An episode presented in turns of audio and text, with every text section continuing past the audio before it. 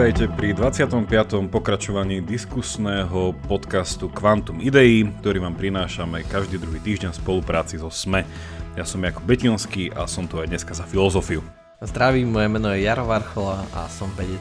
Vítajte všetci takto po dvojtýždňovej pauze a dneska vám prinášame takú veľmi, ako by sa to dalo po anglicky takú up-to-date tému, takú dnešnú, taký hot topic. Dneska to bude samý anglický výraz. a dneska sa chceme rozprávať o antinatalizme. Zase ďalší anglický výraz. Čiže ideme sa rozprávať o protinarodenizme, asi by som to preložil. Čo je také, dalo by sa povedať niečo moderné hnutie 20. storočia alebo koncu, takto koncu 20. začiatku 21. storočia, čiže vlastne súčasné a ja budem dneska sa snažiť zdôrazniť a počiarknúť, že je to v prvom rade filozofické hnutie, čo je podľa mňa zaujímavé a, a zvláštne súčasne. Čiže porozprávame sa dneska o antinatalizme, ale predtým ešte tak, takou ľahšou otázkou. Jaro, ako sa máš? Tak teraz, keď to nahrávame Deň ústavy, tak trávim tento sviatočný deň tým, že si čítam obľúbené pasáže zo Slovenskej ústavy. A teraz pravdu. Pravda je, že sa teším, že je voľno. A tak, tak takto. A teším sa, že, že, že som sa narodil a že ešte vtedy, že moji rodičia nevedeli o antinatalizme. Ale tak to, toto škoda, Ale... že nevidíte, milí poslucháči. Jakub teraz práve na, na webkameru ukázal e, Slovenskú ústavu, takže je pripravený. Možno bude citovať dnes. E, ja nebudem, nebudem citovať, ale ja som vždy chcel svoju vreckovú ústavu a konečne ju mám. každý, každý túži po niečom inom. Jakub chcel vreckovú ústavu, majú, takže zatlieskajme mu. Ale nie, ja som, ja som si to ráno čítal, teda ja sa fakt musím priznať, že ja som dneska ráno vstal. Ja som si teda prečítal prvých pár strán, ale nespieval som si hymnu, čiže to ma ešte čaká. Ale hrozne som sa začudoval zase raz nad tým, že naša preambula je jedna veta. Že to je jedna veta na, prosím pekne, či 20 riadkov, asi tak hovorím, že štilistika vtedy asi nebola v móde. Ale je to, je to fajn. A potom zase raz som sa tak spýtal tú otázku, ktorá sa asi vždycky pýta, že, že hlásime sa k, k všelijakým možným dedičstvám a vždycky je tam počiarknuté to slovo duchovný a potom otočíš stranu a ústava sa neviaže na žiadne náboženstvo. A ja si tak hovorím, to je zaujímavá ústava. A, takže op, op, opäť to ráno viedlo k, k zamysleniu, takže prajeme všetkým eh, dneska eh, úspešný eh, deň ústavy Slovenskej republiky. Tak pekne, ty si mo- možno si inšpiroval teraz mnohých ľudí na tzv. ranné meditácie nad ústavou. Tak, tak. A ešte, ja by som to mohol ešte tak zvrátiť, že že ústava je jeden z prekladov Platonovho dialogu, takže možno aj na to ústavou by nebolo zle, tu tu mám tiež niekde. A, takže aj na to určite uh, zadúmajte. Skôr ako sa dostaneme k dnešnej téme, ja by som vám ešte všetkým chcel poďakovať, keďže dneska sa nedostaneme k nášmu crowdfundingu na Starlabe, čo verím, že všetkých sklame a, a nie poteší. Takže ja by som vám chcel všetkým všetkým poďakovať za to, že ste prispeli a teda podarilo sa nám vyzbierať náš cieľ, za čo sme veľmi, veľmi vďační. No a mnohí z vás prispeli s tým, že ste si zvolili že väčšinu slávu a to na našom podcaste, lebo my to, čo raz nahráme, už proste navždy to bude v, v internetových archívoch. Takže chceli by sme obzvlášť poďakovať Robertovi Tame, Tame, hm, taký slo, slovensko-neslovenské meno, Marechovi Varcholovi, Petrovi Kachutovi, Jozefovi Mašlejovi, Edovi Demenčíkovi, Martinovi Kolesárovi a Monike Machovej. Čiže týmto z vás chceme obzvlášť poďakovať. Stali ste sa e, väčšine slávnymi, to je dôvod mm-hmm. náradov. V deň úslav, ústavy a väčšina sláva, to je to ide k sebe. A taktiež ďakujeme ostatným z vás, ktorí ste si vybrali aj tú možnosť spýtať sa na nejakú otázku, takže v budúcnosti spravíme jednu Q&A epizódu s vašimi otázkami. A tiež nás veľmi potešilo, že štyria z vás si vybrali možnosť spraviť dávku, teda dávku, haha, profesionálna deformácia, spraviť, e, mnohí z vás, teda štyria z vás si vybrali možnosť spraviť nejakú diskusiu alebo epizódu na tému, ktorú chcete vy, čiže to sa tiež v budúcnosti to dočkáme. No a ja teda na záver ešte, ešte raz veľká vďaka a ak by ste napríklad jednu z týchto možností chceli v budúcnosti využiť, kedykoľvek nám napíšte cez našu správu, vieme proste spraviť epizódu na mieru a budeme vďační aj za každú budúcu podporu a naše číslo účtu vždycky bude v popise. Takže ďakujeme. Uh-huh. Áno a tiež sa môžete pýtať otázky, ktoré potom zodpovieme. My zodpovieme vlastne všetko. A čo nezodpovieme, to povieme, že to bola zlá otázka. Nie, lebo to sa mi vždycky páči vo filozofii, ma naučili, že zväčša sa dávajú zlé odpovede, nie že vo vede alebo tak. A vlastne nie, však aj veda má toto. Ale vo filozofii niekedy to najhoršie je, že položiť zlú otázku. Že vo filozofii je kľúčové položiť tú správnu otázku. No a dnešná správna otázka, a to je vlastne, to je na otázku, či je to správna otázka, tak otázka je, že bolo by lepšie, keby sme neboli? A to je vlastne otázka, za ktorou stojí tzv. antinatalizmus, tak e, Jaro, čo? Bolo by lepšie, keby si ty to tak osobne, keby si nebol, tak to by nebolo dobré pre tento podcast, ale bolo by, bolo by lepšie, keby ľudstvo nebolo, alebo keby ľudia no. neboli? Ja vždy, keď čítam o tom antinatalizme a keď o ňom počujem, tak prvé, čo mi napadne, je práve ten paradox. Lebo keby sme neboli, tak vlastne by nebola gramatika, nebolo by to logické usudzovanie a teraz, že ako by sa to vôbec dalo hodnotiť? A že či by sme boli alebo nie. Ja som to spomínal pri epizóde o čase, že napríklad s časom je to taký podobný e, paradox, že, že keby nebol žiaden človek, žiadne vedomie, a dajme to, možno majú aj zvieratá vedomie, nevieme, tak keby nebolo žiadne vedomie, tak nebolo by jedno, že či vesmír trvá neviem, 14 miliard rokov alebo 3 sekundy, veď vlastne by to bolo jedno. A takisto mi to príde, keď sa hovorí o antinatalizme, že keby ľudia vôbec neboli, tak potom existovala by vôbec kategória dobrá, že je to dobré hodnotiť, že, že v tomto mi príde taký e, antinatalizmus, ten paradoxný, tá, hlavne tá téza, že, a, že, že akože vyhyňme, my ľudia vyhyňme a zachránime planetu, ale pre koho ju zachránime, alebo že, že, alebo keď v budúcnosti dokonca taký rozumnejší už taký, taký protiargument, taký veľmi realistický a, a pri ktorý sa drží je vlastne, že No a keď bude eh, hroziť Zemi nejaká hrozba, teda aj všetkému životu, čo je na Zemi, tak asi jedine človek bude schopný jej nejako zabrániť. A teda keď uh, vyhubíme ľudí, tak potom tá, sa vyhubí aj celý život s ňou, lebo keď však ste videli film Armageddon, že keď tu zamierí nejaký asteroid, tak asi ho delfíny neodklonia ale bude musieť človek akože tomu zabrániť. Alebo keď príde iná katastrofa, ja neviem,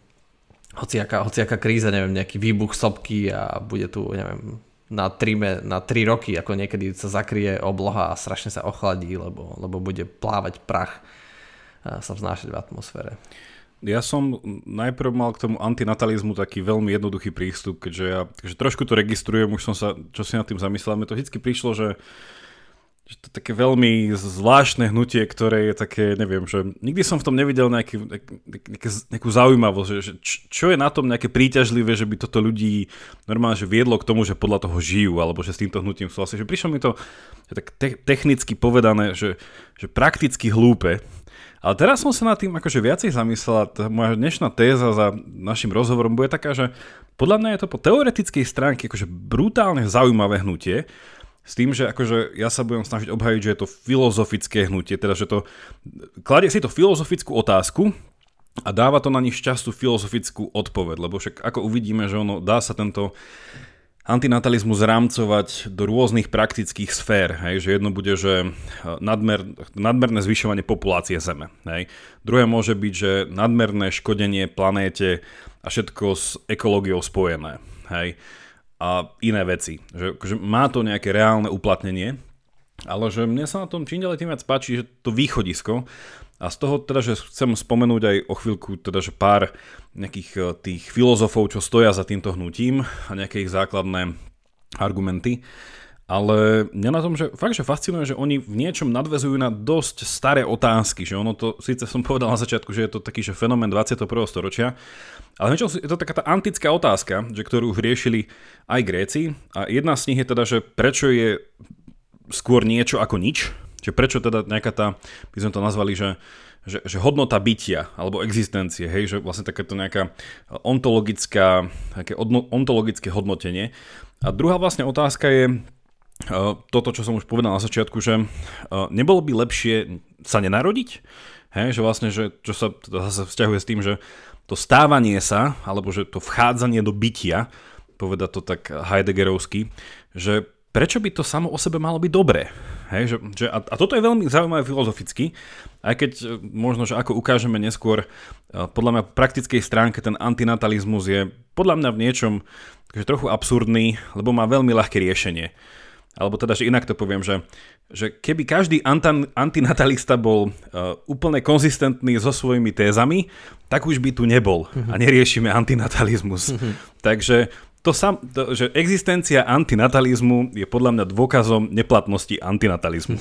Alebo inak, že existencia antinatalistov. Uh-huh. Takže v niečom je to také zvláštne, ale dostaneme sa k tomu. Uh-huh. Ja som ešte chcel povedať, že, že presne z tej vedeckej stránky, že taká vedecká ontológia, neviem, či niečo také existuje, ale ak považujeme planetu za hodnotnú preto, že chceme zachrániť Zem pred ľudským pôsobením, pretože že Zem je jediné miesto vo vesmíre, ktoré zatiaľ poznáme, kde je život, tak ale keď to dáva hodnotu tej planete, no tak paradoxne však vrcholom evolúcie je človek. Tak neznevážili by sme potom samú tú hodnotu tej planety, keďže hodnota planety spočíva v našom hodnotení v tom, že, že sa tu vyvinul život, ale naj, akože vrchol evolúcie je človek. Čiže potom by to bolo také divné, nie? že potom by sme sa mali ozaj iba, že to, to, tomu aj ťažko niekedy rozumiem, že že, že prečo takéto radikálne riešenie, veď, veď nemôžeme sa iba uskromniť a, a pracovať ano. presne na tej, že, že to som sa ťa ako chcel opýtať, že, že presne, že keď som si tiež e, o tom viac čítal a aj keď som ešte predtým nárazil na to, tak je to také, že sa to mieša tie dve otázky, že antinatalizmus versus preľudnenie planety, ale to nie je to isté, nie? Je to podľa teba to, to isté? Vôbec pre mňa? Nie, to vôbec nie.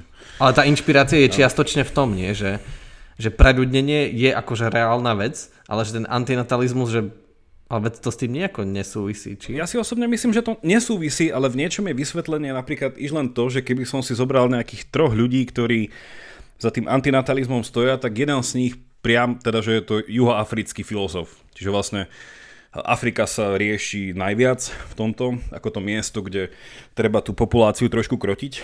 Čiže áno.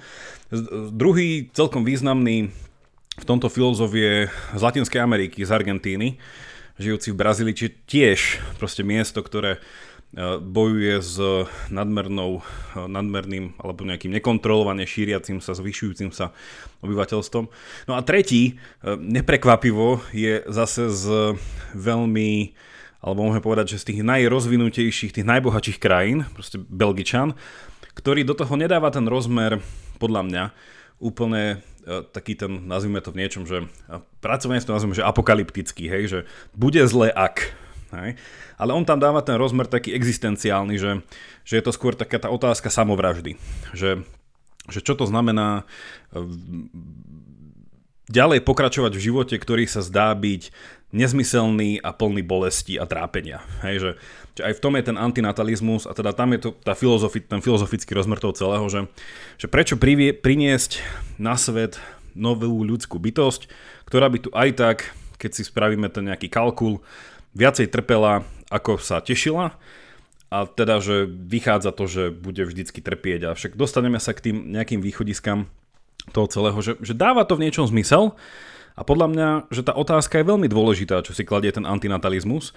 Už tými závermi sa podľa mňa nedá súhlasiť, lebo sú aj lepšie uh, odpovede na tú tzv. problematiku nezmyselnosti ľudského života. A teda ako uvidíme, že no to veľmi koreluje s tým uh, hnutím uh, druhej polovice 20. storočia, s tým tzv. existencializmom. A oni čerpajú vo veľkom napríklad ten ten uh, latinsko-americký filozof, um, ten Giulio Cabrera, tak on čerpá vo veľkom z Heideggera, Schopenhauera, ničeho, že je to tak, tak, také pokračovanie tohto celého. Že je to taký, že iný prístup, alebo že iný záver, ako mali existencialisti, ale tak uh, k tomu potom ešte. No. Môžem, môžem, ak nemáš k tomuto nič iba v rýchlosti zadefinovať, čo to je, aby sme sa mohli z toho odpichnúť? Bo ja som našiel takú jednoduchú pracovnú definíciu, že pre vás poslucháči, ktorí to možno počujete prvýkrát, tak antinatalizmus samo o sebe, teda, že to vysvetľuje, že sú to, je to hnutie, ktoré je že proti tomu, aby sa rodilo viacej ľudí, ale ono teda konkrétnejšie by sa to ešte dalo opísať, že je to filozofická pozícia, hej, že pre ktorú rodenie, nejaká prokreácia je sama o sebe morálne zlá že mať deti je morálne zlé. Hej? No a potom, že otázka je, že prečo, ale e, dá sa to ešte toto dať na také, že dve základné úrovne. Som sa dočítal, že, že lokálny a globálny antinatalizmus. A pričom ten lokálny hovorí, že za určitých okolností a za určitých, uh, v určitej situácii nie je dobré mať viac detí, alebo nie je dobré mať deti vôbec. Ne, že to je taký ten celkom bežný prístup A, potom druhý je tzv. globálny, kde teda je tá téza už podobne ako som povedal, že, že rozmnožovanie samo o sebe je zlé. Hej? Za každých okolností. A tam sa to dá extrapolovať potom, že nielen že na ľudí, ale že, že všetko uh, rozširovanie života, čo je jedna zo základných vlastností živých organizmov, že, že prokreácia ako taká je zlá. Čo akože zvláštne, lebo potom by človek musel obmedzovať celú prokreáciu od fakt, že od jednobunkovcov až po neviem čo. Že, že, že tým pádom, že keď už sa to spája s tou planétou, že potom v podstate, že aj to, že planéta je a udržuje sa v nejakom uh, tom, uh, tom byti, že aj to je zlé. A mňa veľmi zaujíma, Jakub, že aký, aký je za tým argument vlastne, lebo to druhé tvrdenie, že ten globálny antinatalizmus, že všetká prokreácia je zlá, že mi príde až absurdné, že aký je za tým argument, že, že prečo tvrdia, že to je zlé? Poďme na to. Tak uh, jeden asi, že ktorý to asi jednoduchšie popísal, je ten už spomínaný je už ten spomínaný e, Cabrera a on tvrdí, ono v niečom je to taký, taká kombinácia, e, nehovorím, že priamo, že utilitarizmu, ale tie kľúčové termíny sú teda potešenie, kľúčové termíny sú asi tri, že bytie, a teda analogicky nebytie, a potom je potešenie a bolesť. No vlastne ten Cabrera hovorí o tzv. Že asymetrii medzi potešením a bolesťou, že, že taký ten, nie nevyhnutne ten utilitarizmus 17. 18. storočia, ale možno ešte taký ten hedonistický, proste epikurejský pohľad, že, že, že v niečom sa šťastný život chápe ako ten, kde prevláda viacej potešenia nad bolesťou. Hej? A tým pádom je život hodný žitia. Hej? On by povedal, že ale táto symetria nefunguje, že proste, že, že je to pol na pol a treba sa snažiť viac na jednu stranu. On by povedal, že nevyhnutne, ako sa na to pozrieme, a teda on bol popri aj logik, čiže toto je logický argument. On povedal, že vždycky prevláda e, to, že viacej potešenia donesie neexistencia. No jeho argument je taký, že jeho argument je následovný, že, e, že prítomnosť, e, že prítomnosť bolesti je zlá, prítomnosť potešenia je dobrá. Hej? A to je, že pri uh, bytostiach, ktoré žijú, hej? Že ktoré už majú nejakú existenciu. No a potom hovorí, že ale ak niečo neexistuje, hej, a tu sa začína to byť problematické, že, že ale ak niečo neexistuje, tak v tom prípade uh, to nemôže trpieť, Čiže nie je tam, čiže ako sme mali, keby sa to zrkadlilo, že keď niečo žije, tak prítomnosť bolesti je zlá, keď niečo neexistuje, neprítomnosť bolesti je dobrá. Hej? A druhá vec, že tým pádom, keď to neexistuje, tak to má neprítomné aj potešenie, hej, ten pleasure. A otázka je teda, že absencia potešenia je dobrá alebo zlá? Hej? A tento, tento filozof by povedal, že tak nie je nevyhnutne zlá. Hej, lebo niečo neexistuje. A tým pádom ten kalkul ti vyjde taký, že keď si to zrátaš a počiarkneš, je lepšie, keď niečo neexistuje, ako existuje. Hej, a on tam akože dáva potom ešte taký komplikovaný ešte tam má jednu takú premisu vlastne z toho, že, e, že život ako taký je v nejakej, ako to nazval, že tam ide o nejakú štruktúru, e, štruktúru utrpenia. A teraz vlastne pozerám, že som to pomýlil, musím, musím sa opraviť. Teraz som nechtiac poslucháčom nepredstavil argument tohto e, Cabrera, ale toho juhoafrického, ktorý sa volá David Benatar. Benatar. Čiže vlastne toto, toto je Benatarov, ale podľa mňa tento je jednoduchší ten prístup, lebo do toho ten Cabrera potom dáva um, čo on tam dáva, v skratke, on vymyslel niečo, čo on nazýva, že negatívna etika. Hej, a to je úplne, že jednou vetou povedané, že etika doteraz, ako ju poznáme od Sokrata, sa pýtala otázku, že ako správne žiť. Hej, že máme nejaký život a ten chceme viesť dobre. Čiže vlastne je tam nejaký bias, je tam nejaký, eh, je tam nejaký, jak sa povie bias? Bias je Predsudok. Je tam nejaký pozit... To som minulé ja nevedel. Tak, je tam nejaký pozitívny predsudok voči existencii. Že existencia života je sama o sebe dobrá a už ju len treba proste doviesť k nejakému väčšiemu potešeniu. No a jeho negatívna etika hovorí o tom, že, že presne tento, ten, ten, tento predsudok e, je zlý. Že prečo by aj nebytie nemohlo byť dobré? Že prečo predpokladáme automaticky, že bytie je dobré? A u neho to potom uh, vedie, uh, vedie k tomu, že naozaj si kladie tú otázku, že prečo vôbec žiť? Čo je otázka teda, ktorá by mala podľa neho predchádzať otázke, ako dobre žiť. No a tam je to potom veľmi zaujímavé, že ako sa dostáva e, do toho poľa vlastne existencializmu, kde napríklad aj ten alžírsky filozof Albert Camus mal veľmi podobnú otázku v tom tej svojej eseji, ten mýtus o Sisyfovi, kde sa pýta hneď v prvej vete, že, alebo teda hovorí, že existuje len jedna skutočne vážna filozofická otázka, a to je otázka samovraždy. Hej, že, že ono toto naozaj že nadvezuje ten antinatalizmus na celkom akože, hlbokú tradíciu filozofie 20. storočia aj ďalej. Čiže, čiže po tejto stránke, že toto je ich argument, že v niečom ale už asi typujem, že, že, že čím, čím ho skritizuješ, lebo on sa dá celkom ľahko skritizovať. tak môj obrovský problém s týmto argumentom je, e, že vlastne túto úvahu a celý tento argument stavia na tom, že, že ak by neexistoval, tak by to bolo dobré. Lenže, lenže tým, že vôbec, uh, že aby, aby mohol postaviť ten argument, tak musí existovať logika, musí existovať kopu kategórií, musí existovať jeho vzdelanie a gramatika a tak ďalej. A to by vôbec nebolo, ak by ľudia neexistovali že vlastne on využíva v tom argumente veci, ktoré sme dosiahli len tým, že sme existovali a tým podkladá, že to logikou, ale logika je dôsledok ľudskej existencie. Čiže to je také, takéto zvláštne, že, že zrazu sa niekam dostal a teraz to ide akože celé odpíliť, ale to sa samozrejme nefunguje. A že, že to, je, to je ten môj obrovský problém. Neviem, ty máš ešte ďalšiu, ďalšiu kritiku tohto Benatárovho argumentu. Ja si myslím, že si to akože povedal, že ono technickejšie by sa to poved- dalo povedať, že to má že takzvaný, že, že problém v epistemických predpokladoch. Hej, že, že tam je istý problém toho, že ako vieme, čo vieme. Hej, že keď ten záver je taký, že, že čisto napríklad, že tá kniha toho Benatára z 2006 sa volá Lepšie vôbec nikdy neexistovať. Hej, a podtitul je, že uh, krivda alebo že ublíženie toho, keď sa stávame. Hej. tak akože a ten, ten, ten epistemický predpoklad toho, že, že vlastne, že ako vieme, čo vieme, je ten, že, že ako môžeme porovnať niečo, čo nie je s tým, čo je. V zmysle, že...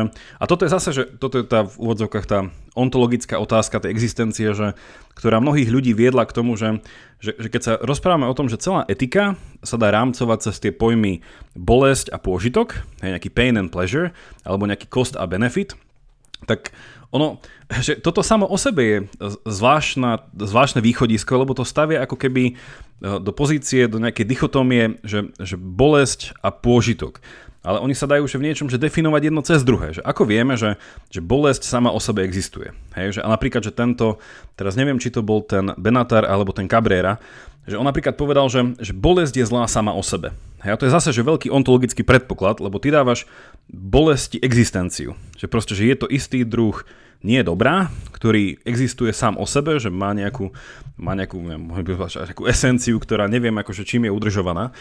Čiže, čiže samo o sebe povedať, že že, že eh, dobre a zlé sa dá chápať cez, cez bolesť a cez použitok, no ono to môže byť falošná dichotómia, že v, tom, že v tomto celom, eh, že nevieme, hej, a, akože, a toto je problém, že tu sa otvára hrozne veľa problémov, ktorý má akože utilitarizmus, hej, že ktorý tiež takto funguje, že, že ja si myslím, že každý náš poslucháč minimálne, minimálne vie, určite vie, že bolesť je za istých okolností inštrumentálne dobrá. Hej, že to, to, aby sme boli trošku motivační, hej, že no pain, no gain. tak, tak, Presne tak, posi, posilkári a miesiči to vedia, že, že no pain, no gain. Všetci gainery. Hej, ale, ale presne to, tá, tá choroba malomocenstvo alebo lepra, to je o tom, že tá, tá choroba najkrajšie ilustruje, no najkrajšie, akože to je drsné povedať, to je trochu čierny humor, a veľmi dobre tá choroba ilustruje, že aká je bolesť užitočná, lebo, lebo pri tej chorobe presne človek stráca akože citlivosť v tých nervových zakončeniach a to doslova, keď človek s malmocenstvom má ruku v ohni, tak nevie, necíti bolesť a teda o tú ruku príde, že tá bolesť nás vlastne chráni často, lebo keď presne keď mám tú ruku v ohni, tak keby som nepocitil tú bolesť, tak ju nestiahnem alebo keď moje telo má nejaký problém, tak ma začne boliť hlava alebo hrdlo a to mi značí, že trochu spomalí, lebo keď nespomalíš, tak ťa akože klepne a odpadneš. Čiže tá, tá bolesť je v mnohom, ako Jakub povedal, že instrumentálne užitočná. A ďalej je s tým aj ďalší metafyzický problém, že na to, aby bola vôbec bolesť a potešenie, tak na to potrebujem nejaké vedomie, nejaký život, nejaký organizmus. Čiže vôbec to nie sú že fundamentálne kategórie a že nemôžem teraz hodnotiť celý vesmír počas niečoho, čo je akože veľmi odvodené. A že, že tá bolesť je, je, nie sama o sebe, že to musí definovať cez, cez iné veci. Hej že nehovorím, že čisto iba materialisticky cez atómy, ale že už, už aj cez to vedomie a, a cez, neviem, cez nejakú entitu človeka, ako, ako bytosti, e, ktorá má nejakú integritu a ktorá je schopná vnímať bolesť. Čiže je to také celé divné a ja som chcel povedať takéto, že čo mi až teraz uh, napadlo, čo som si až teraz uvedomil, že vlastne on sa tak zle volá na to, že je taký veľký propagátor uh, antinatalizmu, lebo keby mal ešte jedno N, on je iba s jedným N, keby sa volal, že Ben Natar, tak to je doslova, že po taliansky, po latinsky, že dobre narodený. že Ben Natar. Alebo, ešte, dosť zlé meno. Ešte, ešte toho Davida na, na mal k tomu nejako uh, skombinovať. Lebo ono napríklad, že, že keď ten, uh, sami za toto bolo v tom Cabrérovi, teda, ktorý uh, ktorý nesúhlasí s tým, lebo jeho kniha sa volala, že, že kritika afirmatívnej morálky a tá afirmatívna teda afirmácia ako potvrdenie alebo povedanie, že tak dobre, hej, alebo niečo. To je tá sokratovská morálka, že, že, že je tu ten život, afirmujem ho, že dobre žiješ a teraz čo? Hej? Tak vlastne, že on bol kritikom tejto afirmatívnej morálky, teda to je tá negatívna etika, že, že začiatok je v tom povedať, že nie, že tu máš, žiješ a teraz čo, ale že prečo vlastne žiješ, alebo že nemusíš žiť, ak nechceš. Hej?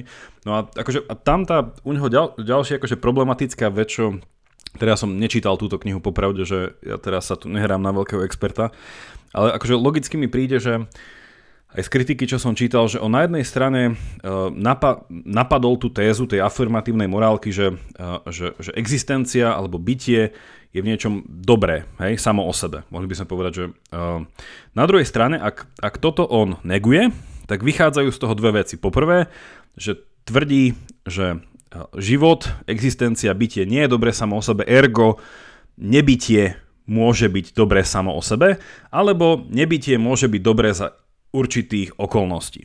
No, keby sme išli tou cestou nebytie, neexistencia, neživot, smrť, ukončenie života je dobré za istých okolností, to si myslím, že je bežne príjmaná téza, dá sa o tom diskutovať, je to predmetom akože hodnotenia. Na druhej strane, čo on nedokázal a čo viacerí kritici mu vytkýňali, že to je vlastne to, čo on tvrdí to negatívnou etikou, je, že, že v niečom uh, nebytie je inherentne dobré, čo súčasne znamená, že, že život môže byť inherentne zlý. No a to, to nedokázal, ale to je v podstate jedna z tých premís, na ktorých on stavia. Že musí ukázať, že v čom život je sám o sebe zlý a to by viedlo k tomu, že je lepšie nebyť, alebo že nebytie bude mať takúto hodnotu, ale no. Hey, no asi, asi si všetci vieme predstaviť, že, že sú chvíle, alebo aj celé dni, keď nemáme že fyzickú bolesť. Neviem, že či by aj nazval aj, že limity, to, že nevieme lietať, alebo že ma viaže gravitácia, alebo že neviem, že musím jesť, lebo inak som hladný a tak ďalej, že musím dýchať. Že, že aj tieto limity sa dajú, akože či on ich označuje za bolesť, že či to je niečo limitujúce, ale asi myslí to, že tá existenciálna úzkosť v tom, že že si je vedomý toho, že raz zomrie. Uh, lebo teraz som sa venoval Schopenhauerovi, Nietzschemu a to, oni, to bolo vždy kľúčové, táto existenciálna úzkosť, že toho sa nevieme nejak zbaviť a preto je to, uh, preto je to nebytie lepšie. Ale tu by sa znova, že, že aj tí, ktorí vychádzali z toho istého, tak odpovedali na to transhumanizmom, napríklad, že, že tak dobre, že keď je bolesť zlá, tak prečo nie bytie bez bolesti? Prečo to nie je riešenie? Že, že skúsme odbúrať tú bolesť, odbúrať tú smrteľnosť a, a tak ďalej, že, že venujme sa tomu. Že to mi príde také logickejšie, a, že to je takéto hľadanie riešení, nie že rovno sa opustenie a opustenie všetkého, aj existencie samotnej. A, čiže to, ale, ale transhumanizmus samozrejme má iné problémy, ktoré sme niekoľko epizód do, dozadu kritizovali. A toto si povedal, že úplne správne, že jedna tu, tu tá vec, čo som povedal a čo som naznačil a nedopovedal, že ten Cabrera, ktorý je v tomto asi takéto, asi, neviem, či je väčšie meno ako ten Benatar, ale tak povedzme, že obidvaja. Ale teda, že on sa viacej upína na teda toho Schopenhauera, Heideggera, Nietzscheho a spol. A on tvrdí, že vlastne, že, že život ako taký, hej, že ľudský život je, on to hovorí, že je štru, štruktúrálne negatívny. Hej, že, že, v ľudskom, že ľudský život obsahuje nejaké svoje časti, ktoré nevyhnutne ho robia negatívnym, že proste, že ho, uh, že ako keby my sme, ako keby od života nevyhnutne sa nedalo oddeliť to zlé, to, to utrpenie a to. No a príklady týchto vecí, ktoré sú ako keby vtkané do života samého, sú pre ňo veci ako uh, strata, hej, nedostatok, bolesť, konflikt, krehkosť, Eh, choroby, starnutie, eh, nejaká eh, že keď, keď si zo života sklamaný, hej, alebo že proste nie si dostatočne, nemáš chuť ďalej a teda na, na konci všetkého smrť. A ja hovorí, že tieto veci, že prevládajú nad tým, čo by v živote mohlo byť akože do toho života akože pozitívne dané. A on vlastne to, toto sa volá u neho, že to je tzv. Že naturalistická fenomenológia, že taký ten že pohľad proste na nás ako organizmus a na tú limitovanosť toho celého a vlastne, že tam... No a toto je akože fascinujúce, napríklad, čo mám rozčítanú tú knihu od, od Jana Sokola, tak on tam vlastne hovorí, že, že presne na toto, hej, že na takú, by sme to mohli povedať, že vstavanú obmedzenosť organizmu, že organizmus presne odpovedá prokreáciou že, že, že organizmus sa dlhodobé medzigeneračne zdokonaluje, udržuje, že, že keby organizmus nemal tú vlastnosť prokreácie, tak presne toto je pravda. Že je to nezmyselné, že vôbec akože tu je. Na druhej strane akože by tu ani nebol, hej, keby nebola tá prokreácia.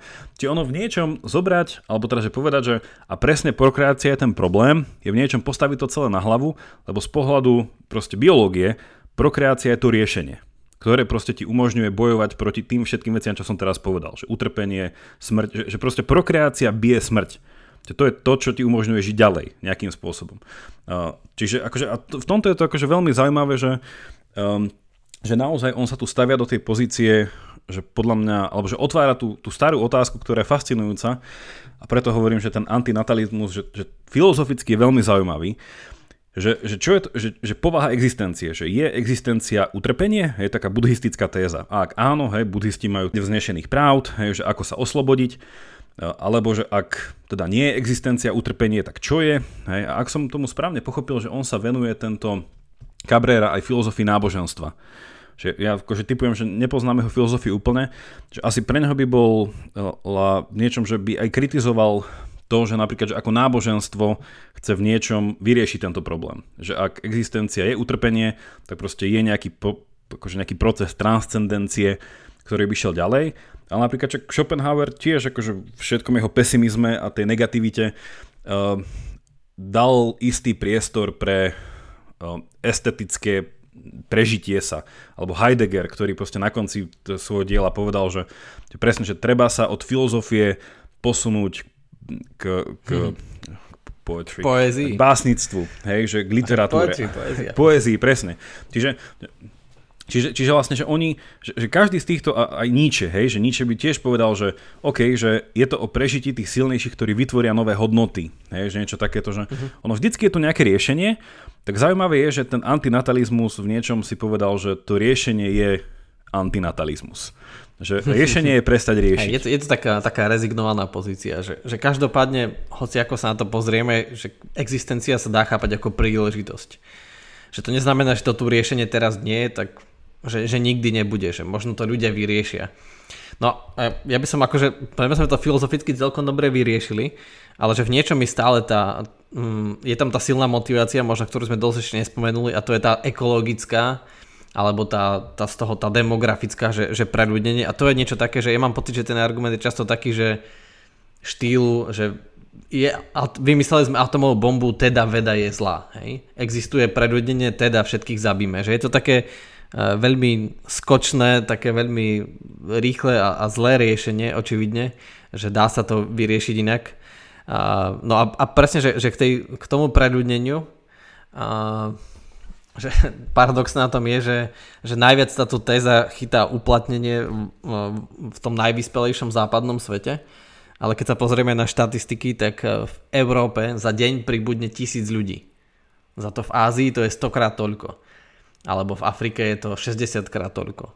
A že to, to preľudnenie, že no, to nedá sa veľmi akože na filozofických katedrách vyriešiť, a že je to skôr o tom, že ako zvýšiť ako zvýšiť životnú úroveň a nastaviť podmienky tak, aby ľudia, neviem, akože sú rôzne motivácie, do toho by som nechcel chodiť, že aké, aké sú štúdie, že prečo ľudia mávajú, neviem, stále v subsahárskej Afrike priemerne 6 detí a tak ďalej.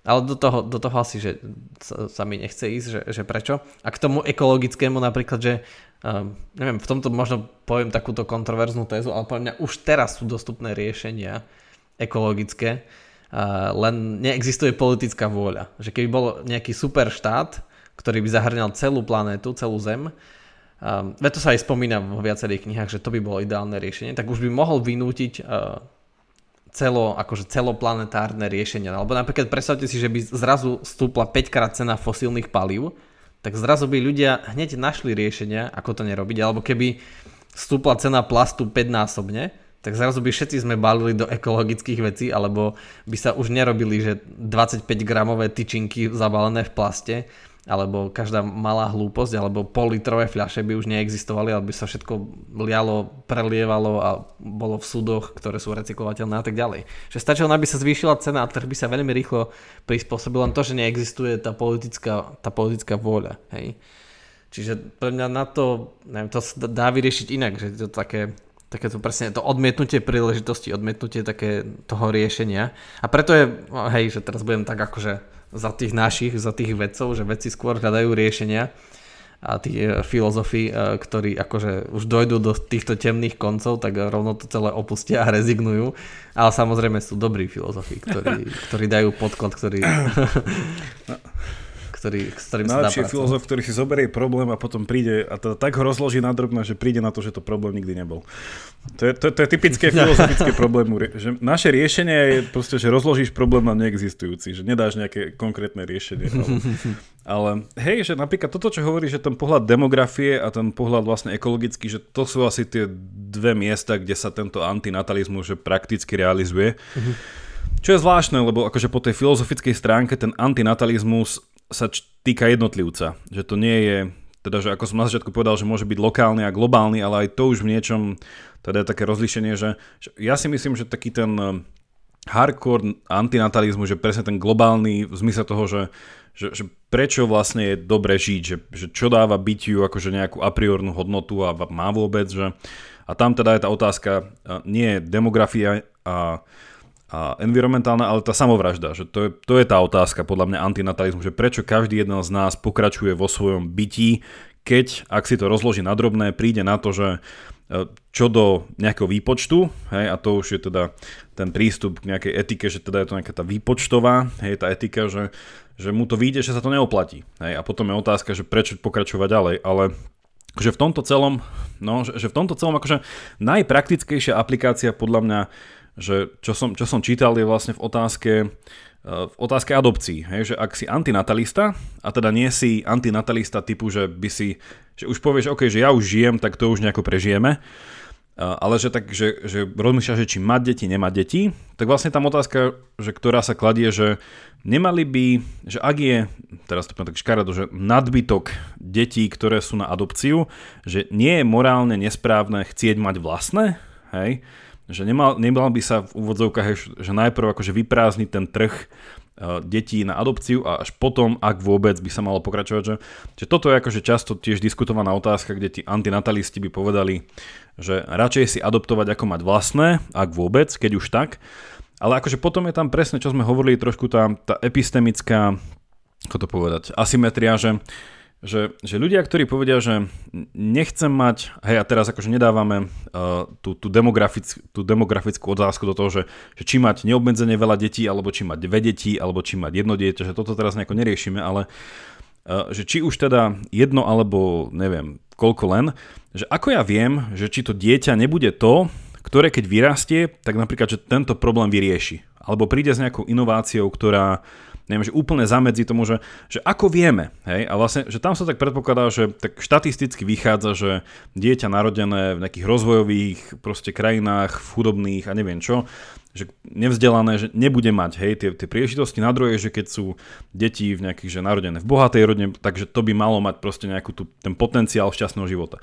A toto tiež, že môže byť, hej, že štatisticky to môže akože tak vychádzať, ale nie vždy. Hej, že deti z bohatých rodín proste fakt, že môžu byť tie, ktoré, ktorých z nič nebude. A naopak deti proste z nejakého slamu môže byť tak motivované, že, neviem, že, že toto je akože v niečom opäť tá, tá, tá epistemická uh, asymetria toho, že čo ľudia vedia predtým, ako uh, teda sa rozhodnú, že nechcú mať to dieťa. Že ako, ako viem, že moje dieťa, že aký život bude mať, že neviem. Hej?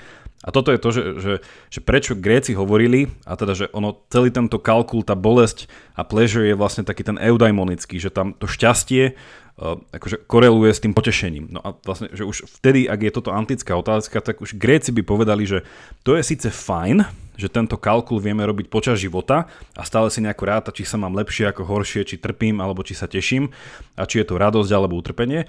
Ale aj oni by povedali, že, že, že nikdy nemôžem povedať o človeku, že bol šťastný skôr ako neumrie. Čiže proste, že šťastie je v niečom spätný pohľad na veci. Že ty nežiješ šťastne, ty reflektuješ svoje šťastie. Hej? A v tomto je akože zase taký nonsens, že ako viem, či to dieťa bude šťastné? No neviem, nemám šancu to vedieť, nemám dostatočné, to ako test z angličtiny. Not enough information, give, no ne, nemám tie informácie.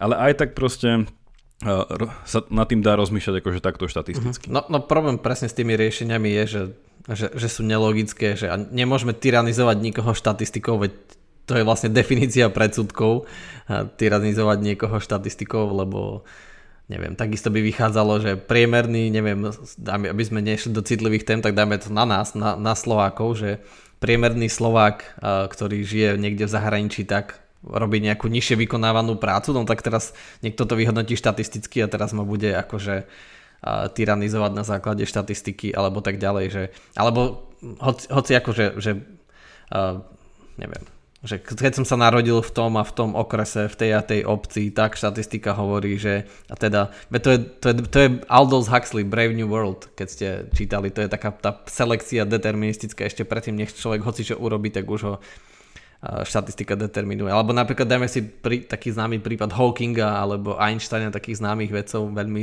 top e, celebrity vedecké, tak jeden mal svalovú atrofiu, tak mohli ho akože už odpísať skôr a povedať, že ty máš na to geny, že dostaneš svalovú atrofiu, tak nemal by si ani študovať na univerzite, na ťa minieme peniaze, hej, a nakoniec to bol Hawking a nakoľko vecí prišiel, alebo Einstein, že ty si žid, však aj za to bol často, a vtedy boli antisemické nálady silné a tak ďalej, tak ďalej, že nebudeme na teba míňať peniaze, alebo a tak ďalej. Čiže to je tá štatistika. A ten ďalší ten problém s tými adopciami, čo som sa chcel vyjadriť, je, že, že vlastne je to, je to neudržateľné, že je to logický nezmysel, že, že tak akože keď to tak povie, tak všetkým to tak dáva zmysel, že až to by bolo pekné, že keď je veľa detí na adopciu, tak si adoptujme a nemajme, že keď už máme dve, tak tretie si adoptujme, že to je pekné a asi, že na to, v tom jednotlivom hľadisku to znie dobre, ale zase, že keby sme aplikovali kategorický imperatív, čo pozor, čo nie je štatistika, čo je, že že všetci by sa tým radili ako nejaké morálne pravidlo, tak zrazu by neexistovali deti na adopciu.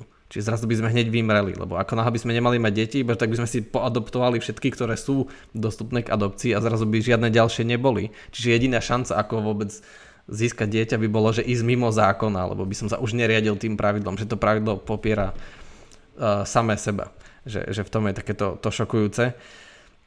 No dobré, ale ja som sa ťa Jakub chcel opýtať, že, že čo asi ľudí trápi a viem, aj keď som bol na univerzitách v zahraničí, že, že veľa profesorov to rieši, že sú ozaj akože uh, taký, taký, že cítia z toho takú úzkosť toho, že ako rýchlo sa prerodňuje planeta, tak bolo by podľa teba Jakub morálne, keby akože štáty, všetky štáty sveta by sa dohodli a povedali by, že, že môžete mať maximálne 3 deti, že je morálne, akože je to možné uh, povedať ľuďom, že že keď budete mať štvrté dieťa, tak samozrejme, že nezabijeme ho, lebo však to je očividne zlé, ale tak ako bolo v Číne napríklad, že budete mať nevýhody.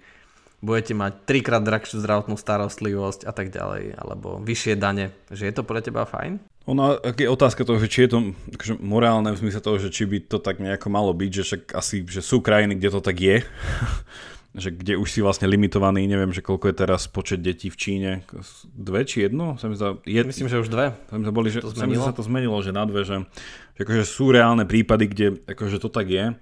Že samo o sebe, že podľa mňa toto je že, že veľmi dobrá téma. Ak by sme to dali zase preč z toho takého zbytočne apokalyptického akože nejakého rámca, že toto riešime preto, lebo proste preľudnenie a tak, že ono je to skôr otázka toho, že um, teda v mnohom, že ako sa napríklad e, časom mení e, pohľad na rodinu, aj funkciu a nejakú, že, že, že koľko detí má mať rodina, hej, alebo že inak povedané, že, že vzťah rodičov a detí, hej.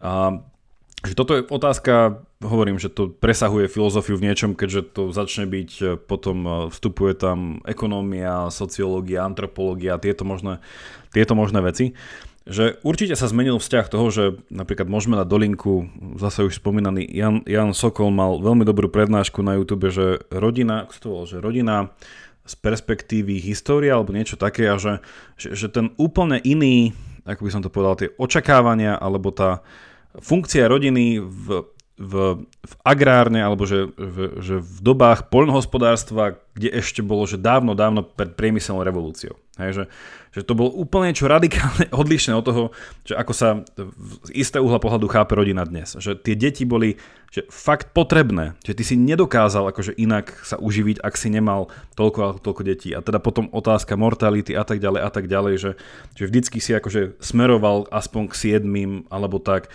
že a to je otázka, že, že ak by sa dneska rozhodol ma niekto 7 detí, že je dobré mu to zakázať, že ak to chce, hej, a poviem mu, že tak, tak neviem, že asi nie, ak tie deti nejakým spôsobom dodajú a teda však tam sa potom berie, že, že, že ak v akom vzťahu by tá rodina bola k spoločnosti, že čo tie deti by potom znamenali pre tú spoločnosť. A na druhej strane, že viem niekomu proste prikázať, aby mal 6 detí, hej, alebo že keď niekto povie, že ja chcem mať iba jedno alebo dve, že že, a zase, že tá otázka sa je o toho, že v akej dobe dneska žijeme. Že keď už ty dneska nepotrebuješ v úvodzovkách, nepotrebuješ deti na to, aby ty si prežil, aby ťa zabezpečili na dôchodok, lebo máme sociálny štát, čo je tiež proste relatívne po druhej svetovej vojne 70 ročný akože výdobytok, že dovtedy to nebolo, že dôchodkový systém takéhoto typu. Že, že aj to mení otázku toho, že, že, že koľko, že, že či by štát mal regulovať počet detí. Akože ja si osobne myslím, že nemal. Uh, a to, že to reguluje napríklad v Číne, tak je to asi z nejakých dôvodov viacej, ako to povedať, no, že uh, ja, ja stále verím v takúto ľudskú kreativitu, že, že, že človek sa vie zariadiť. Hej, že samozrejme, že sú prípady, keď človek radšej chce, aby mal zariadené, ale, ale že v tomto, že neviem, že je to, akože mne to príde paradoxné, že riešiť rieši, že riešiť aj demografický proste ten boom alebo nejakú uh, uh, tú uh, overpopulation, že v dobe, keď sú zase časti sveta, ktoré proste vymierajú štatisticky, tak zase by to malo byť akože zacielené na ten región, že ty si už akože spomínal, spomínal tú subsahárskú Afriku, že, že k tomuto veci, že, že tiež je to zaujímavé v tom, že jedno z riešení, hej, že ak je to naozaj problém, napríklad, že v subsahárskej Afrike, že ten problém v niečom je ako keby, že ísť že roky, roky späť toho, čo sa napríklad riešilo v Európe. Hej, že, že naozaj nechceš, aby tie rodiny mali veľa detí, pretože máš tam proste nejakú uh, mortalitu, máš tam proste, že nejaký ten, uh, a to, čo sme už spomínali, že, že to dieťa že môže prehlbovať chudobu, hej, rodiny alebo tak, že nejaké ekonomické dôvody. Tak to je akože opäť, že že to sú riešenia, ktoré sa niekde inde našli, že je to vec akože exportu, že napríklad, že povinná školská dochádzka. Hej, to, že to, keď zase zoberieme tú, neviem, že tú agrárnu spoločnosť v svojom, akože v svojej zlatej dobe, tak tam neexistovala povinná školská dochádzka. že, že to, sú, to sú nemysliteľné veci, hej, že aj napríklad existencia povinnej školskej dochádzky úplne mení pohľad na to, že koľko chce mať deti. Hej? Alebo že koľko detí budeš mať.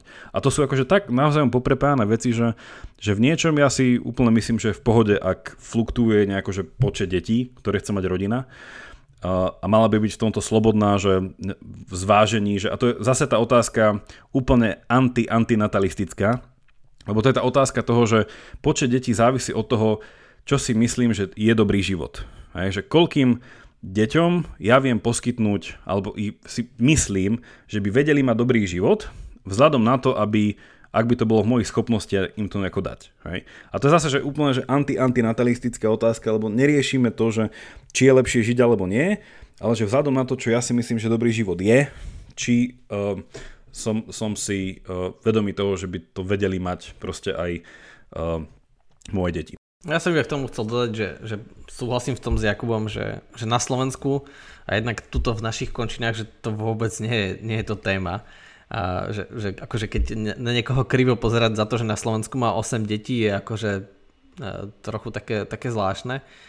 A samozrejme, že tí ľudia by nemali byť, e, najmä tomu, že nemali by byť e, postihovaní za to, že že majú veľa detí, ale napríklad môžu byť postihovaní vyššími daňami a inými vecami, napríklad na to, že, že nedajú ich zaočkovať, že im nedajú, ne, ne, neumožňujú im vzdelanie, alebo že, že, že sa k ním zle správajú, že ich týrajú a tak ďalej. Čiže to sú veci, za ktoré akože môžu, lebo to reálne ohrozuje spoločnosť.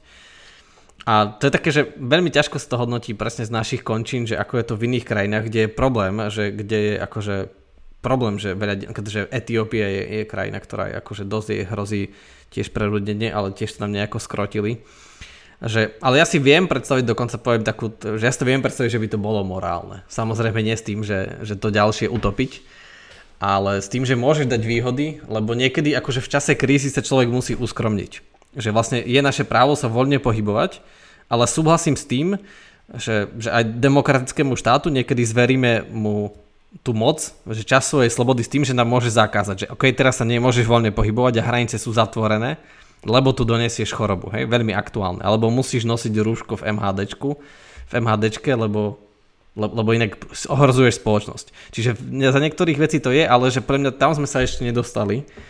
Ale hovorím, že, že z nášho pohľadu je to, je to neaktuálne, no, že vôbec hodnotiť, lebo to týmto Európe nehrozí. Aj keď stále je možné, áno, že toho sa asi ľudia boja a to hrozí, že, že dobre, ale keď to ne, nezakážeme teraz v subsaharskej Afrike, tak o 20 rokov tam bude generácia 20 plus ľudí, ktorých bude kopu a jasné, že ich subsaharská Afrika neuživí, tak všetci budú chcieť ísť do Európy.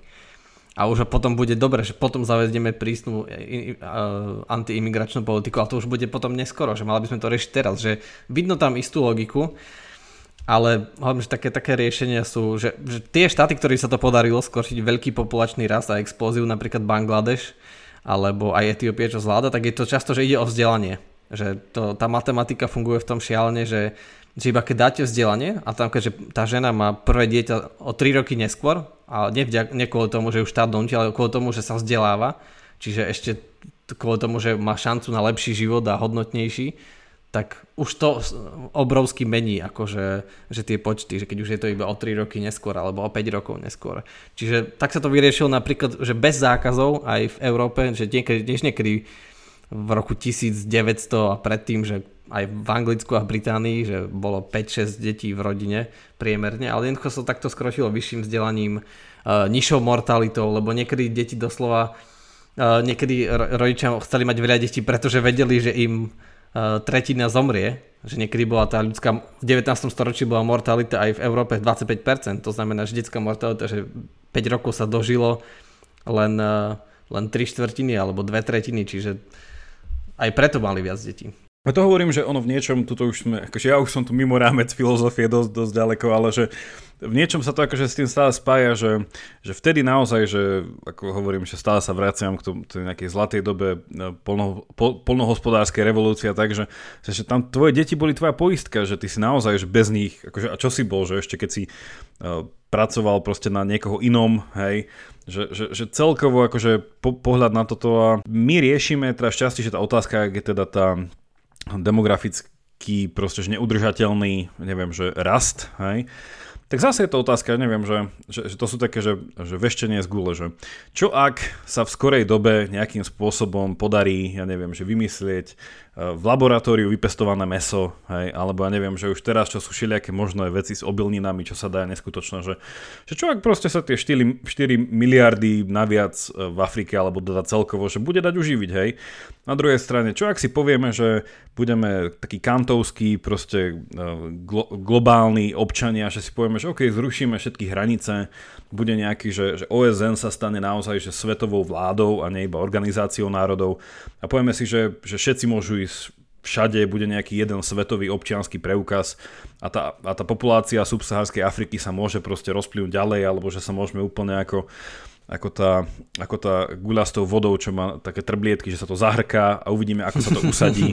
že, že, že, že, tá, že tá budúcnosť je v tomto, neviem, a zase potom, vieš, bude otázka, že potom sú krajiny, ktoré sa vymierajú, že, že čo spravíme? Že, no tak čo, že tá krajina, že vymrie a potom bude nová kolonizácia, že zase raz to bude akože od začiatku, alebo že, že, že a iné som chcel povedať, že, že ten vzťah toho, že ako si sa pýtal na začiatku, či je morálne, aby štát proste rozhodol o tom, že koľko môže mať niekto detí, Akože ja stále, akože, myslím, že nie. Uh, na báze toho, že ľudia by mali byť aj prostredníctvom toho vzdelávania vedení k tomu, že nejako vedia, že chápu, že, že koľko detí uh, je dobré mať, tak by som to povedal, že, že nech si to ľudia nejako sami, vždycky budú nejaké tie odchylky štatistické, ale na, na druhej strane je aj tá otázka, že, že, že, že, že, ten, že ten pohľad na to, že nielen, že koľko chce mať detí, a teda, že čo tí deti potom budú chcieť, ale že čo my ako ľudia tvoriaci spoločnosť chceme od tej spoločnosti. Hej, že chceme, aby tá spoločnosť prežila, napríklad Slovensko. Že chceme, aby tá spoločnosť prežila v takom stave, ako je, že napríklad populácia. Aby sa udržiavala, chceme, aby rástla, chceme, aby klesala.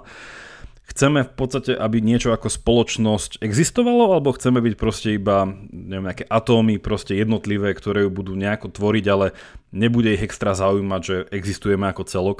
Čiže od toho sa presne, že keď hovoríme, čo by štát mohol spraviť, nemôže nastavujú tie zákony. Hej? Že u nás sa zdá na Slovensku, že chce byť práve, že odmeňované, ak bude mať, neviem, matka viacej detí, lebo bola s nimi dlho, nemohla sa, nemohla pracovať, tým pádom, že tie návrhy, nie, že nech e, nejakým spôsobom potom ten dôchodok má iný a tak ďalej a tak ďalej. Že, že to, zase ten pohľad na to, že, že čo chceme od spoločnosti, aby bola. Hej, že, že chceme, asi v prvom rade chceme, aby bola spravodlivá, že, že keď už teda je.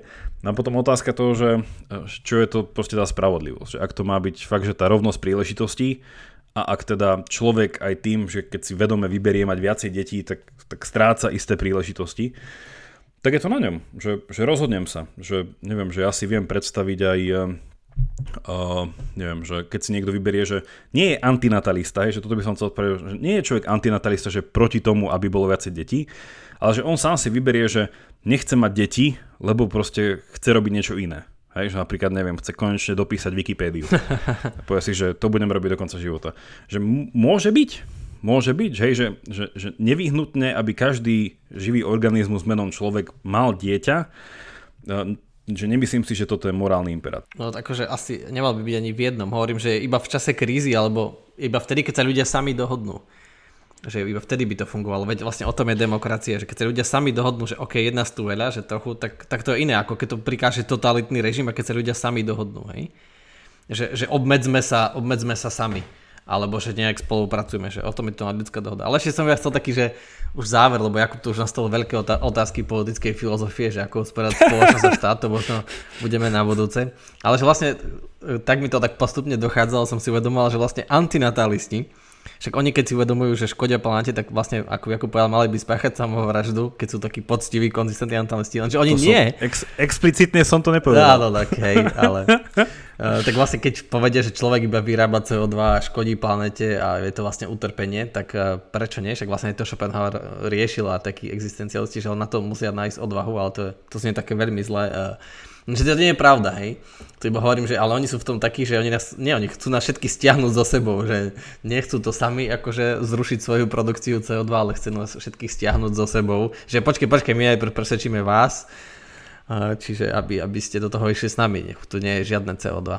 Áno. Čiže no, no. stále veria v nejaké fikné riešenie. Ale iba som chcel, a už iba posledné čísla, posledný fun fact, že, že ako to je teda s, tým, s tou populáciou, s tom preľudením, tak v stredoveku na to, aby populácia prežila v Európe, tak 90% ľudí bolo farmárov. Čiže 90% ľudí pracovalo poľnohospodárstvo na to, aby prežili. Čiže aj tu vidíme takú tú, takú tú incentívu, že, že prečo mať veľa detí, lebo však aj tak všetci musia robiť na tom poli a živiť. Ale dnes, napríklad v Amerike čísla, tam je nejakých 330 miliónov ľudí a iba 3 milióny farmárov. 3 milióny sa venujú ľudí tomu, že obžive. Čiže keď urobíme takýto hrubý predpoklad, že je približne potravinovo sebestačná, čo myslím, že by sa dalo, že určite niečo dovážajú, niečo vyvážajú, ale dalo by sa, tak vlastne iba každý z tých, iba 1% ľudí stačí na to, aby dnes s technológiami, ktoré máme, aby uživilo 90, 99% zvyšných. Čiže už možno iba tu vidno, že, že ak by bolo možné akože zefektívniť poľnohospodárstvo a obživu v niektorých krajinách, kde máme problém s uh, explóziou, tak možno by sa zrazu stratilo to také, takéto nutkanie, že neprežijeme, keď nebudú tie deti, lebo kto bude pracovať, keď my trochu zostarneme, zoslabneme, všetci musia robiť na poli aby, sme, aby vôbec sme prežili, ale to, to už dávno nie je pravda a s rozvojom umelej inteligencie to bude ešte menej pravda. Pozor, s rozvojom umelej neinteligencie, ako sme hovorili, ale dobre, to teraz iba tak skrátke. Dobre, tak iba, iba vlastne iba k tomu, že a, tak, neviem, ak by som to uzavrel, ten antinatalizmus, že aký je náš postoj. Jednoducho, že to, čo sme na začiatku povedali, že filozoficky je to Jednoducho je to e, epistemický veľký problém a logický, že jednoducho to nesedí. A že na základe toho e, všetkého, čo máme a čo existuje a čo je dôsledok ľudskej existencie a ľudského myslenia, potom robíme nejaký argument, ktorým to všetko spätne poprieme a odsúdime, že to už je také samo o sebe pochybné. A... No a potom sme hovorili, že ten, ten vedecký, že je to taký dôsledok akože dotiahnutie toho preľudňovania planety do konca, ale tamto asi existujú riešenia keďže to je taký, že vedecký problém a pragmatický, tak tam asi sa dá riešiť. akože s týmto súhlasím, že podľa mňa antinatalizmus je, že prakticky sú lepšie riešenia, ale po teoretickej, filozofickej stránke podľa mňa to udiera na veľmi akože, citlivý nerv a veľmi potrebný, že naozaj to uh, opätovne uh, vracia do diskurzu také tie otázky vlastne zmysluplnosti života, existencie, cieľa života a tak ďalej. A moja úplná že koncovka k tomuto celému je, že napríklad, že, že príde mi lepšie čítanie ako antinatalizmus možno od Hany Arendt v 60 rokoch, čo napísala knižku, sa to volá, že, že, že ľudská ľudská situácia, že, že human condition, že, v akej, že, že, že kto sme ako ľudia, teda že čo ďalej. No ona v tomto bola akože taká, že predmoderná, že trochu sa vracala vlastne k Aristotelovej a týmto. Ona rozlišovala že tri koncepty. Podľa mňa, že toto je v antinatalizme že veľmi prítomné. Že ona hovorila o, o práci, o nejakom že Pra, hm, no, a to sa ťažko prekladá do slovenčiny, že to je, že labor, work and action. Je, že práca, práca a skutok. Ale pričom, že to labor je to, čo má zabezpečiť ekonomika. Že to, v čom proste ten antinatalizmus vidí, že je problém nejakých uh, rozvojových krajín, že chudoby a tak ďalej, že jednoducho, že ľudia musia pracovať len aby prežili. Hej, a to je ten labor. No ona hovorí, že to je nevyhnutné a keď sa dá, tak toto by sme mali robiť čím menej. Hej, že keď si človek predstaví až tak utopisticky, že to je to, keď už my nebudeme musieť pracovať pre vlastné prežitie, že to spraví niekto iný, ale ten iný nebude nevyhnutne človek, aby sme nevrátili otrokárstvo. A to dá človeku čas. A zase budeme, že toto je ten labor. To je to, čo proste riešil Karol Marx. No a potom, že príde ten work a to je to, keď už robíme nejakú instrumentálnu činnosť, ktorá má začiatok a koniec proste pre niečo, že, že, že idem niečo spraviť. Hej, že, lebo už mám čas, mám tie prostriedky. No a toto v niečom by, by uh, nemal byť samozrejme, že koniec, lebo akože tu by ešte človek videl nejakú vyššiu seba realizáciu vlastne, a to je ten action, ktorý ona vlastne volá, že aktívny život, hej, že víta aktíva. Čo je vlastne pre ňu, že, že konanie, alebo že má čas vykonávať aj také činnosti, ktoré, že to je to, čo, kde, že, že človek akože získava nejaký ten pocit, alebo že aj skutočne nejaký, nejaký zážitok zo zmysluplného života. Hej, že, a to zase, že úplne, že fantasticky to môžeme vrátiť, neviem, k Platónovi, že, že, alebo k Aristotelovi, že, že to je to, keď človek má čas len myslieť alebo čítať pre potešenie, alebo venovať sa umeniu. Že to sme toľkokrát spomenuli, že, že možno aj ten ľudský život sa javí nezmysluplný a naozaj, že prináša toľko utrpenia a tak, lebo možno sme zaciklení, hej, že niekde v tom labor a proste sú krajiny, ktoré sa ešte ani nedostali vyššie, hej. A potom sú krajiny, ktoré už možno sa tak nejakým spôsobom um, prežili sa, hej, nejakého toho, ja neviem, vznešeného, že už aj to im prestalo dávať zmysel, neviem, ale že že, že tento posunutie sa k tomu, že aby človek naozaj mohol mať nejaký ten zážitok z toho zmysluplného života. Že, a to keď nemá dlhodobo, tak asi potom je antinatalizmus javí byť ako lepší pre všetkých globálne riešenie. Čiže to toľko na záver odporúčanie na čítanie. Hej, to, to, je, to je ozaj zaujímavé hodnotenie. Ja by som dal taký posledný, taký veľmi odvážny tip na záver, že v tom labor, že v modernom Slovensku, keby sme vzali, že koľko percent času produktívneho akože obyvateľstva medzi 18 a neviem koľko, 65 venujeme len akože tomu, čo nám zaručuje prežitie, tak ja by som povedal, že to sú že tak 3% času. Alebo že tak do 10 určite. Že, že fakt, že keby sme dali, že iba fundamentálne veci, že fakt, že sme v tom veľmi, veľmi efektívni, že, že koľko pracujeme len na to, aby sme prežili. Čiže to je asi, že a dobre, mám možno 7%, dajme to. 3 je možno málo. A ten novodobý idiom napríklad je v tomto fascinujúci, a to je zase, že podľa mňa téma antinatalizmu, že, že chodí do práce.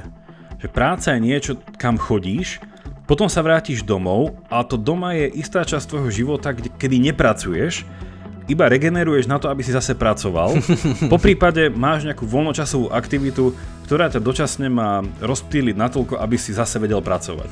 A toto akože v tej Hane Arendy, toto akože veľmi prítomné, že že fakt, že, že, že prečo žijeme? Hej? Lebo potom si naozaj človek položí tú otázku, a že žiť vôbec takýto život, ktorý je tak preplnený proste nejakým nezmysluplným uh, utrpením, nedostatkom, bolesťou hej, a všetky tie veci, čo proste... Chodením do práce.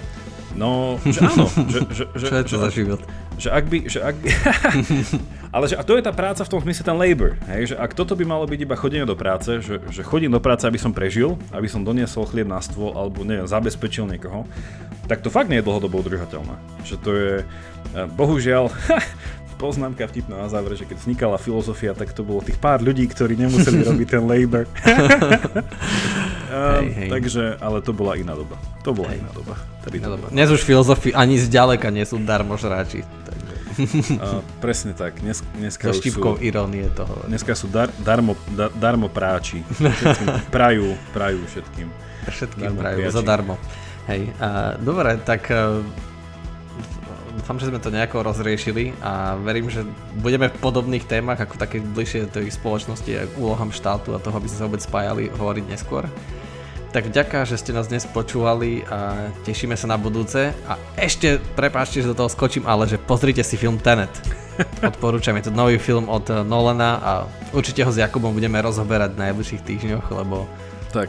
je to také šokujúce. Jakub sa pridá tým, ktorí si ho pôjdu pozrieť a potom ho budeme rozoberať. dobre, dobre, tak odporúčam. Dobre, majte sa. Čaute všetci.